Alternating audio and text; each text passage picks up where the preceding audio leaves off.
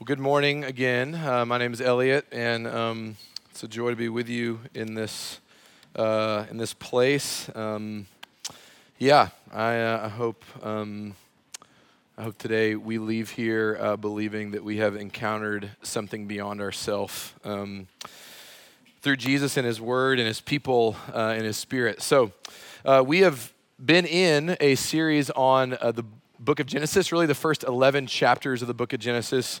Um, and we're actually nearing the end. Next week will be our last week in the book of Genesis uh, for now, and then we'll begin our summer series, which I'm excited to tell you about. Um, we'll, we'll get into some of that next week. But we've looked at these epic things from Genesis 1 through where we are now. Today we'll be in Genesis uh, 11.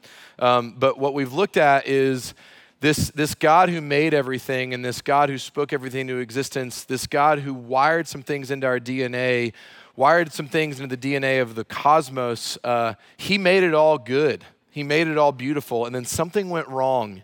Two chapters in, something gets decimated. Two chapters in, the shalom that God intended for the world gets vandalized, gets shattered. And so the story of the Bible from Genesis 3 on is how is what went wrong in the garden going to be made right? And how is there this pursuing God of his people who keep rebelling against him, who keep saying we would rather do it our own way, but really we long for Eden? So, really, what we see in the first 11 chapters of Genesis is like the introduction of sin and death and shame, but also the introduction of the promise of redemption and how the world will be healed and made right again. It's all here. So last week we looked at uh, kind of the second part of the flood narrative. Genesis 6 through 9 gives uh, the account of the flood with great detail. Three whole chapters, four whole chapters, they get given to the detail of the flood. And it's a massive story. And then we looked at Noah leaving the, the ark and being commanded by God to repopulate the world, to, to spread God's goodness, to spread God's beauty, to take God's image to the ends of the earth. And he begins doing that. And so then here's what happens. That's Genesis 9. That's where we were last week. Genesis 10 is a genealogy chapter. We're going to preach through every name of the genealogy. No, I'm kidding. But the genealogy is just showing you the continuation of, of Noah's line. He is beginning to do what God commanded him to do to be fruitful and multiply and spread and, and, and fill the earth. And then we get to Genesis 11. We read this story. Genesis 11, starting in verse 1. Now the whole earth had one language and the same words. And as people migrated from the east, they found a plain in the land of Shinar and settled there. And they said to one another, Come, let us make bricks and burn them thoroughly. And they had brick for stone and bitumen for mortar. Then they said, Come, let us build ourselves a city and a tower with its top in the heavens, and let us make a name for ourselves, lest we be dispersed over the face of the whole earth. And the Lord came down to see the city and the tower which the children of man had built. And the Lord said, Behold, they are one people and they all have one language. And this is only the beginning of what they will do. And nothing they propose to do will now be impossible for them. Come, let us go down and, and there confuse their language so that they may not understand one another's speech. So the Lord dispersed from them, the Lord dispersed them from there over the face of all the earth, and they left off building the city. Therefore, its name was called Babel, because the Lord confused the language of all the earth. And from there, the Lord dispersed them over the face of all the earth. It's the word of the Lord. Would you pray with me? Jesus, as we come to your word this morning, um, language is hard. Uh, language is confusing. Even though we speak the same language, it can still be very difficult. I can feel like I have babble in my mind, but I pray, Lord, that um, the meditations of my heart and the words of my mouth would be pleasing unto you and that they would not be confusing for them. And so, Lord, would you guide our time now as we come to your word in this strange story? What were you doing? And what ought we to learn from it? And how might we even uh, dare to see Jesus in this passage? Uh, only you and your Holy Spirit can make that possible, Jesus. Um, and so, would you guide us now? as we seek to uh, behold you with a fresh encounter. In your name we pray. Amen. Tower of Babel. It's interesting that it's called the Tower of Babel. Really, the city is called Babel, and there is a tower in it, but it gets kind of cemented in history as the ages pass down as the Tower of Babel story. well known biblical story, even those for outside the Christian faith. But what's going on?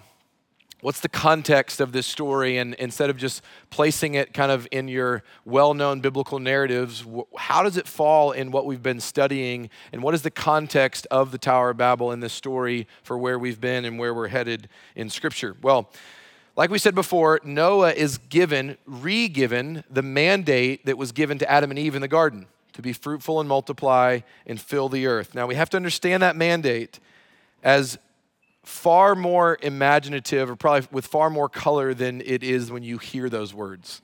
It's not just have kids and have more kids. Now, that's part of it. But the command was to spread God's kingdom, to fill the earth with God's kingdom. The command from God to Adam and Eve and then to Noah was to spread his glory, was to spread his beauty, was to take it to the ends of the earth, to co rule in this domain known as earth, bring heaven to earth, and fill the world up with heaven. And then we get to this story. We get to this land called Shinar, which is in the Middle East. The plain of Shinar is, is still there. And there's this group of people in the plain in the land of Shinar that decides to build a city and in that city, they decide to build a tower. And while they're building that tower, the Lord sees it and he comes down to disperse their efforts by confusing their language and giving them all different languages. And then, did you catch at the end? He disperses them. There's this, there's this thing that you have to see in the story is that the stopping of the people in Babel was a direct opposition to what the Lord had commanded them to do. They stopped in Shinar. We're going to do something here. We're going to stop uh, spreading out like we've been commanded to do. And so, through the course of the story, the Lord at the end still does, through the confusing of languages, he still spreads them out. That's kind of the, the macro point of all this. This is a strange story. like, this is weird. So, here's what we're going to talk about today, if we can. And I need to know that people can see this in the back. Randy Miller, I saw you sitting in the back. Can you see those words? Kind of. It says city okay? It's all I'm going to write up there. No, I'm kidding. Um, what profound teaching, Elliot. Um, the building of a city. It's not the first time in Scripture we've seen someone try to build a city. Cain, when he gets the mark put on him after murdering his brother Abel, he goes and he settles and he builds a city, and it's not good, it's destructive. But this is the next time we're told of people seeking to build a city. Now, inherently, there's nothing wrong with building a city. The city, even today, is the most densely populated and most acutely specialized version of human society. This is, this is still true for us today. The city has always been, as we see here, a part of the human condition, that there's been a longing in mankind, a longing in humanity to build a city. City life, the building of city life, has an enormous impact on human life now, maybe more than ever. I love our city. I love Nashville. And sociologists will tell you that the love of cities is only growing. Sociologists will tell you that in the year 1800, so 220 odd years ago, 2.5% of the world's population lived in cities, lived in urban environments. In the year 2000, 20 years ago, over 50% of the world's population lived in human cities. Currently, today, 55% of the world's population live in cities that's 4.4 billion people that live in cities and in urban environments. And the UN projects that by the year 2050, 70% of the world's population will live in cities. And so here's what that's it's not like aren't you aren't you thankful for a sociological data point? No, what this is saying is is that something is drawing people to cities and there's something innate in us that Babel will teach us that is drawing us to cities and I don't care where you're from or where you were raised, you can't escape cities anymore. Technology spreading means that people who were raised even in severely urban environments means that what happens in cities begins to trickle out and affect all of culture. And so people in farmlands in Iowa are getting immersed in the same culture that is being formed in cities. You cannot get away from it. There is no getting away from the city. And so as Christians, we're not just curious about what does the development of cities mean for a culture? What does the development of cities mean for us to understand uh, human life and its technology and its progression with AI, you know, whatever that means. But like what, what, what, what the Christian should be asking is, what is our role in cities? And how should Christians, if this is true and this is only continuing to grow, Christians should be asking, how should we see the city and how should we be seeing ourselves in the city? And maybe the most notable thing that we see in this text about the building of the city of Babel, which by the way is the inception of what would become Babylon. So this is like this is in the Middle East. This is like the city in scripture that kind of represents so much about human the human condition is Babylon. This is the beginning of it. And what we're told about people that stop to build cities we're going to spend a lot of time in this verse, but look with me again at the beginning as to the why of why people want to build a city. What's going on in humanity? What's the driving force of building a city? Then they said to themselves, Come, let us build ourselves a city and a tower with its top in the heavens. Okay, so for an ancient Near East person, if you anytime you hear that language the way that an ancient near east person would hear that language build a tower with its top in the heavens means that rooted in the building of a city is a spiritual hunger there's something that's driving these people. They want to stop with their community and stop and construct something, stop and build something. And the first thing we're told, the first building project that they had in the building of Babel was we need to build a tower. It was probably a ziggurat, which was a like a temple, but we want to build this like pyramid almost, and it needs to be so high that when we climb up it, we will be in the heavens so that we can encounter the divine. And so here's like point number 1 do you know that in every building of the city, with 70% of the world's population being, being drawn to cities to help build cities all over the world, what's driving them, the reason beneath all that is there is a spiritual hunger that people are seeking when they move to a city to try to build a city because they want to encounter the divine. Now, we maybe are so enlightened that we know that you can't build a tower big enough to get to heaven, but do you know that that innate belief in humanity is still there? When I go and build a city, I will encounter the divine. I need to go to a city to do something to encounter the divine. There's a spiritual hunger inside the people that stopped to build Babel, and there's a spiritual hunger in us that is also seeking to build a city here. This is the driver. They wanted to meet God, they wanted to reach Him. And that has been built into us ever since we were dispelled from Eden. There's an echo of Eden that believes if we can build a city the way that we want to build a city, if we can experience a city the way that we want to experience a city, maybe it will bring us back to Eden. Maybe we can find Eden in the city. So, right off the bat, here's what you need to know. When mankind builds a city, when mankind builds anything, there is a spiritual hunger beneath it, trying to get our tops to the heavens. See, because what Eden was, was the overlap of heaven and earth. And so when sin came and decimated that, when sin came and ripped that apart, every day of human ex- existence since Eden has been trying to reunite heaven and earth. Maybe if we build a city, maybe if we experience a city, maybe if we achieve enough, maybe if we do enough, maybe if we make enough, maybe, maybe, maybe, we can experience heaven and earth being together again. And so when a civilization stops to try to build a city with this echo of Eden longing in them, Here's what it looks like unhindered. If mankind is going to stop to build a city, it always looks like in Babel and like in Nashville, when mankind wants to build a city, it always looks like the city of man. And it's driven by this spiritual hunger. That there's this desire in man to reach the heavens because of the spiritual hunger to reclaim Eden again, and it always looks like the city of man. And so, what do people who are building the city of man what does it look like in a city when they're trying to build the city of man to reach the heavens? What does it end up looking like, and how do we end up experiencing people that are trying to build the city of man? Read with me again, verse 4, because we get this right out, of the, right out of the gate from here, too. Then they said, Come, let us build ourselves a city and a tower with its top in the heavens, and let us make a name for ourselves, lest we be dispersed over the face of the whole earth. Okay, so a lot going on. But here's what you need to know what they just told you the reason why they want to build a city, the reason, the way they think they're going to reach the heavens is they want to make a name for themselves. Is anybody trying to do that in this city? And it's easy to point at all those artists and songwriters, they're just trying to make a name. But what about, like, I need to get my next journal article published? Or I need to get my next promotion, or I need to be like in the next in crowd, or I need to find the next big thing, or I need to have people talking about me because it seems like in this town, people are always talking about what other people are doing, and I want people in other circles to be talking about what I'm doing. I need to get the next development deal. I need to land the next book deal. I need to be promoted, and I need to be on my own and not working for the man. And I want to be a name that people are talking about. No, no one. That's not happening in this town. Didn't think so. So, the quest to make a name rooted in this spiritual hunger. If I can find Eden again in this city, we believe if we can come and make a name for ourselves in a city, we will finally get what we've longed for. So, what, is, what exactly does that say we believe?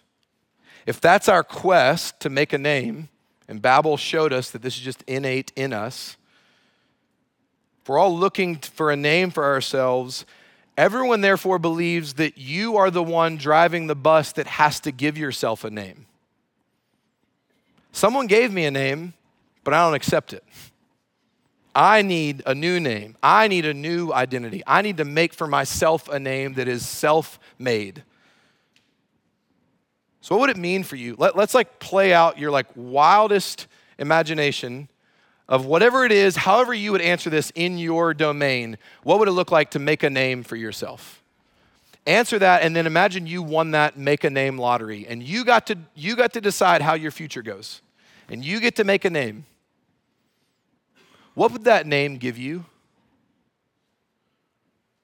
See, the only people who are looking for a name to make for themselves a name are people who don't know who they are to begin with. If you feel this insatiable desire that you have to make for yourself a name, that means you don't know what your name already is. And so people tend to believe that if I had a name, it would give me meaning. If I had a name, it would give me security. If I had a name, it would justify me. So we're looking for a name because if I finally landed on the name and I won my make a name lottery and I could do whatever I wanted to do, if I finally had those things, I would have the meaning I'm looking for. I would have the security I'm looking for. And I would be justified in my existence of trying to make for myself a name. And then when I cross the name finish line, I'll have those three things. Everything in the city of man is trying to justify our finite existence because we have a nagging feeling that won't go away because of the spiritual hunger that's been rooted in us, we have this haunting cross pressure, in the words of Charles Taylor, that everything really is spiritual and you don't just live once and you were made for transcendence and you were made for magic and you were made for eternity. And this nagging feeling won't go away in you that the eternity in your heart, nothing seems to make it go away. I'm not enough. And if I make a name for myself, then maybe I'll feel like I'm enough. So maybe if I make a different name for ourselves, for myself, that nagging feeling will go away. So, what does that look like in this town when we're looking for a name? Doesn't mean what are all the things that you're on the quest for the deal, the pub deal, the promotion, the, the inner circle. Those are ways to fulfill it.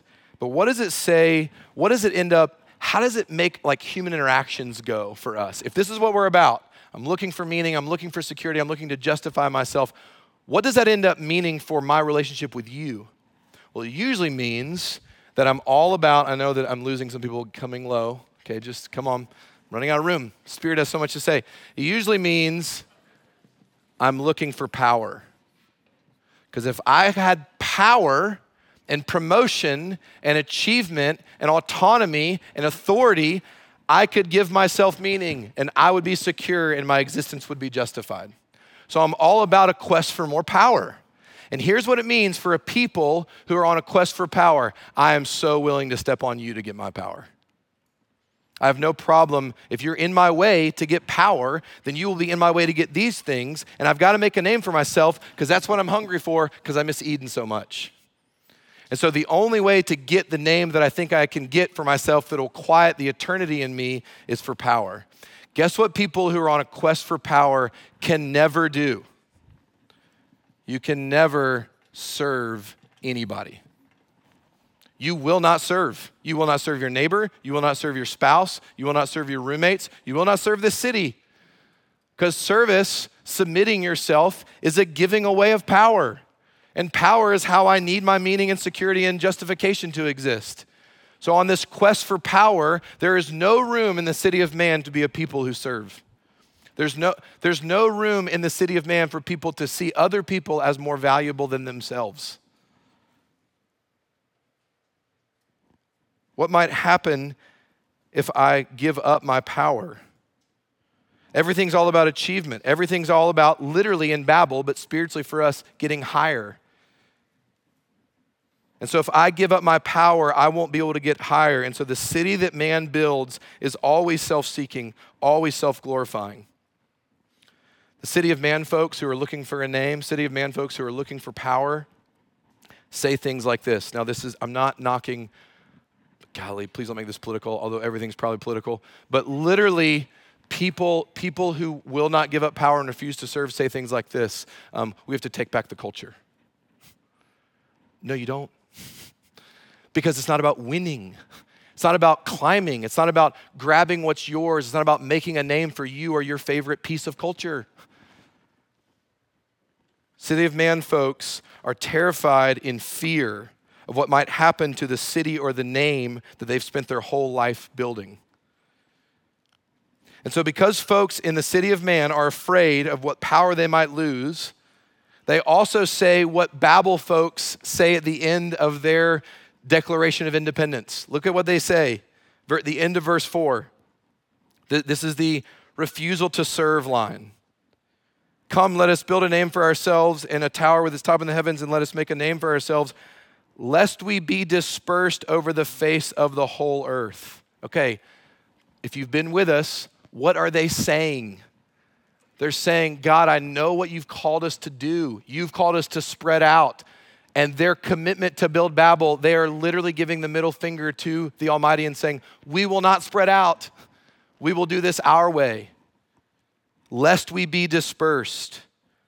Lest we be dispersed would be a, another way to say, I will not serve anybody but me. Man stopping their spreading and stopping to build the tower in this biblical context is in direct opposition to the mandate that Adam and Noah and all of humanity was given be fruitful and multiply and fill the earth.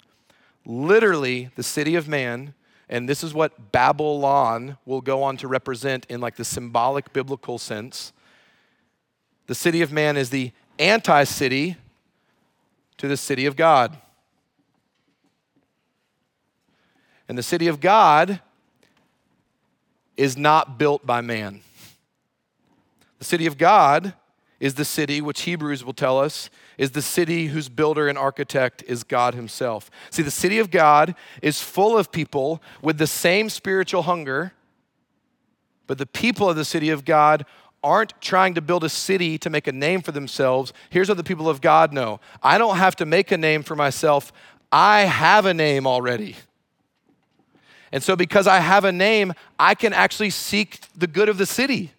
I can do what's good for the city. I don't have to build the city in my name to make for myself a name. I can seek the good of the city because I already have a name.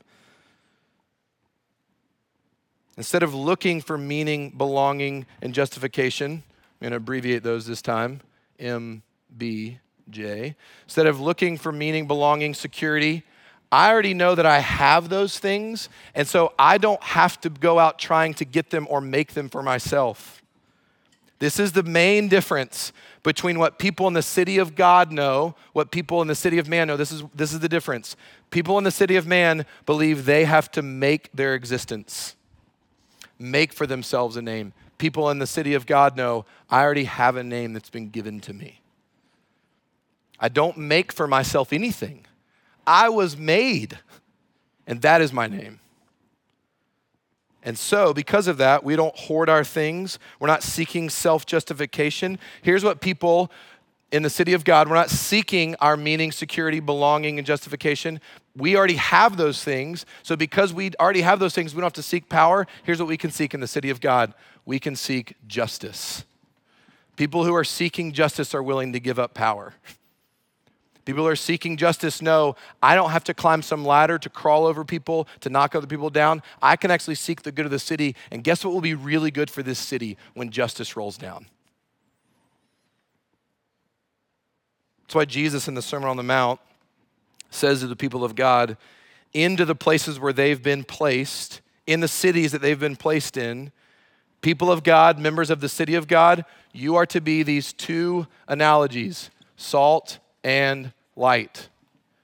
Guess what salt and light do for places where they've been placed? They enhance them. Nashville should be better because you're in it. Nashville should be a better place to live for all the members of this city because, as salt and light, you have been sent to this city to make this city a better place. Salt makes food better. Don't you dare disagree with me because you'd be disagreeing with Jesus, okay?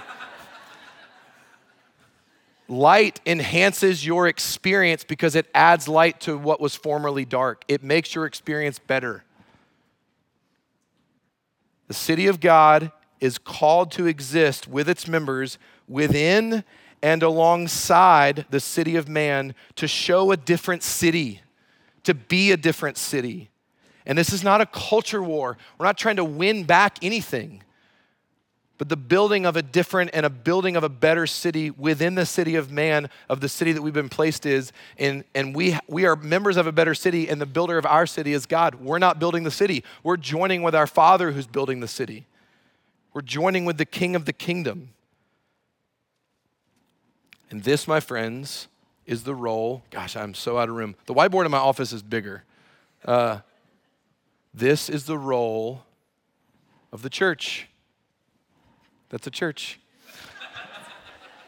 this is the role of the church in the city. And the church, not just this local building where we gather, that's part of it, but the church is the people the church is the people who are sent as salt and light into the city that they've been placed in. See, the church, because the church already has what it needs from its king and from its city, the church can then be sent into all the different spheres that we've been sent into in this city. So, whether that's the financial sphere or the educational sphere or the sphere of your family or the, or the legal sphere or the, or the, give me another one, the, the music sphere. Health. Gosh, who said that? A doctor? No, I'm kidding. I'm kidding. I'm kidding. I'm kidding. I don't know who said it. Yes. The, the, the sphere, any sphere that you've been, you've been placed in, you as the church are then sent into that sphere. And what are you sent as? Salt and light to make that sphere better. And you're not there to make a name for yourself, to climb over people, to crawl over people, to get the justification of your existence, to reclaim Eden. You're there as the church, and you already have the things that you're looking for. You already have them. So now you can go to that sphere wherever God has sent you, whatever, whatever authority He's given you in that sphere, and you can serve there. You're not hungry for power there. You're there to make that place better. The question often gets posed to church planners, and it's kind of a terrifying thing to ask of like, is, is the church that you've been called to pastor working? And it's really easy to just say it's working with numbers, but here's the litmus test. If 12 South, this church body, ceased to exist in this neighborhood tomorrow, would the neighborhood be sad? Is this neighborhood better because we're here? Like, are you a bad tipper at Taproom? Please don't be. I've got a reputation to uphold over there, okay? Like, are, are, do you make this, this neighborhood better? Or do you make your law office better? Do you make your school campus better? Do you make your boardroom better? Do you make your classroom better? Would people be really sad if you weren't there anymore? Not just because you're friends, but because, man, they came to serve this place. And them serving this place, they weren't hungry for power. They seemed to already know who they were, so they didn't need this place to tell them who they were. In other words, we can be dispersed. They sought to build Babel, lest we be dispersed. Don't send us. Don't have us join with you, God, in what you're trying to do in the world. We want to do our own thing. But no, if you're a member of the kingdom of God, if you're a member of the city of God, you already have a name, you already have your security, you already have your belonging. You can serve there, you can enhance there, you can bring justice there. That's what the church is in the city to do. St. Augustine wrote a book literally called The City of God. It's all about this whole idea. Like the city of God over against the city of man, that is, this is who the people of God are. This is who we've been called to be. Church is to be a refuge from what theologian Meredith Kline called the howling wilderness of the city of man. Do you know how lonely this city is? Do you know how like it's it's excruciating? No one knows each other. There's no intimacy, there's no community, there's no belonging, there's no safety, there's no security. And everybody's here if you've read The Caterpillar Pillar. Anybody read that book, that children's book written for adults? I've got stacks of copies in my office because it's for us that you don't have to climb on people. Because there's nothing up at the top of whatever you think you're climbing to. It's never high enough for you. That the people in this city are actually miserable. And so, what the church then becomes is a refuge for people who are exhausted from the building of the city of man. So, how in the world could that happen? And what happens to us if you belong to the city of God, if you belong to King Jesus? What, what do we do when we it feels like, man, all the wheels I'm spinning feels like this. I know I've been called into the educational sphere to be a teacher, but it feels like, man, I really need this place to tell me who I am.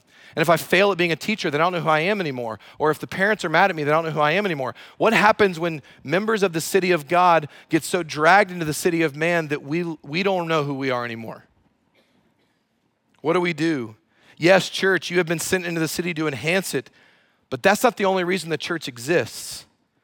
The church also exists to gather with regularity to remind each other of the name you've already been given. Because guess what's going to happen between Sundays when you go back to your sphere? How about this sphere that we forgot about? Oh, no, I didn't forget about it. It's down here. How about the sphere of your family? What if you've been called to be a full time parent? You want to talk about a place that's going to try to tell you who you are and how you're doing. You want to talk about the place that's going to rip your soul out, and you're not, it's just going to feel like I'm not winning every day.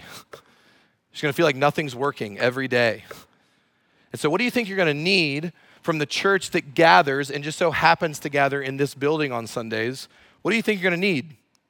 You're going to need to be reminded of the name you've already been given. How does that how would that ever happen? How do we get from Babel to that? There's a clue in the text verse 5 and verse 8. You can throw these verses up there, Allie. Verse 5 And the Lord came down to see the city and the tower which the children of man had built. Then skipping down to verse 8. So the Lord dispersed them from there over the face of all the earth, and they left off building the city. Okay, here's what the Lord does He comes down to them. And when He comes down to them, the Lord comes down. And when he comes down to them, he graciously punishes them. He spreads them out for their good. He says to them, literally in the verses we skipped over, he says a version of this Left to yourselves, you will only ever always build the city of man, and if I leave you in that place, you will kill each other. You will always be trying to build a name for yourself. You will always be clawing and grabbing the self justification, and it will kill you. So, literally, the Lord comes down to save them from themselves. And many years later, he would do the same thing. Once again, in the person of Jesus, the Lord would come down again. Except this time, the Lord doesn't come down to graciously punish people this time, the Lord comes down and he's the one that gets punished. This time, he would come down in the flesh and he would bear the brunt of the punishment. And yet again, in the person of Jesus, he would come down to save his people from themselves. God would come down and he would lose his name in order to give you one. So when you believe in Jesus, when you belong to Jesus, and you know that God loves you and accepts you, you'll know what your name is. And because of Jesus, He's made you a permanent member of the city of God, and your name is written on His hands. And not one of you can be lost from Him, and not one of you can be plucked from His hand. And so now you don't need the city of man to give you a name. You don't need the city of man to give you meaning or security or justification. You already have it. See, there's only one city where you can literally look at it and say, because I'm a member of this city, because I have access to all the benefits of that city, because I'm a landowner and I belong in this city, because the Lord of that city knows me by name and loves me, I have what I need. And as a member of that city, all the benefits of that city are yours permanently. And so you bring that city to the city where you live. And on the days where you forget it, when the sphere you're in tries to name you, when the places you've been placed in wipes you out and drags you down and tells you you have to prove yourself, you come back to this place to remember who you are. Let's pray together. Jesus, we are all a people who have sought to make a name for ourselves. And really, what that says about us is we don't know who we are. Trying to live up to some expectation that others or ourselves have placed on us. And really, what it's all longing for is the spiritual longing for Eden again. We long for heaven and earth to be one. We long we long for things to be made right. And so, would you save us, Jesus, from ourselves? Save us, make us a people who know who we are so we can be sent into this city, sent into the spheres that we've been placed in to love and serve and bring justice there. Rid us of our love of power and invite us into our love of each other and neighbor, we pray. We ask all this in your name, Jesus. Would you be the one who tells us who we are in you? Amen.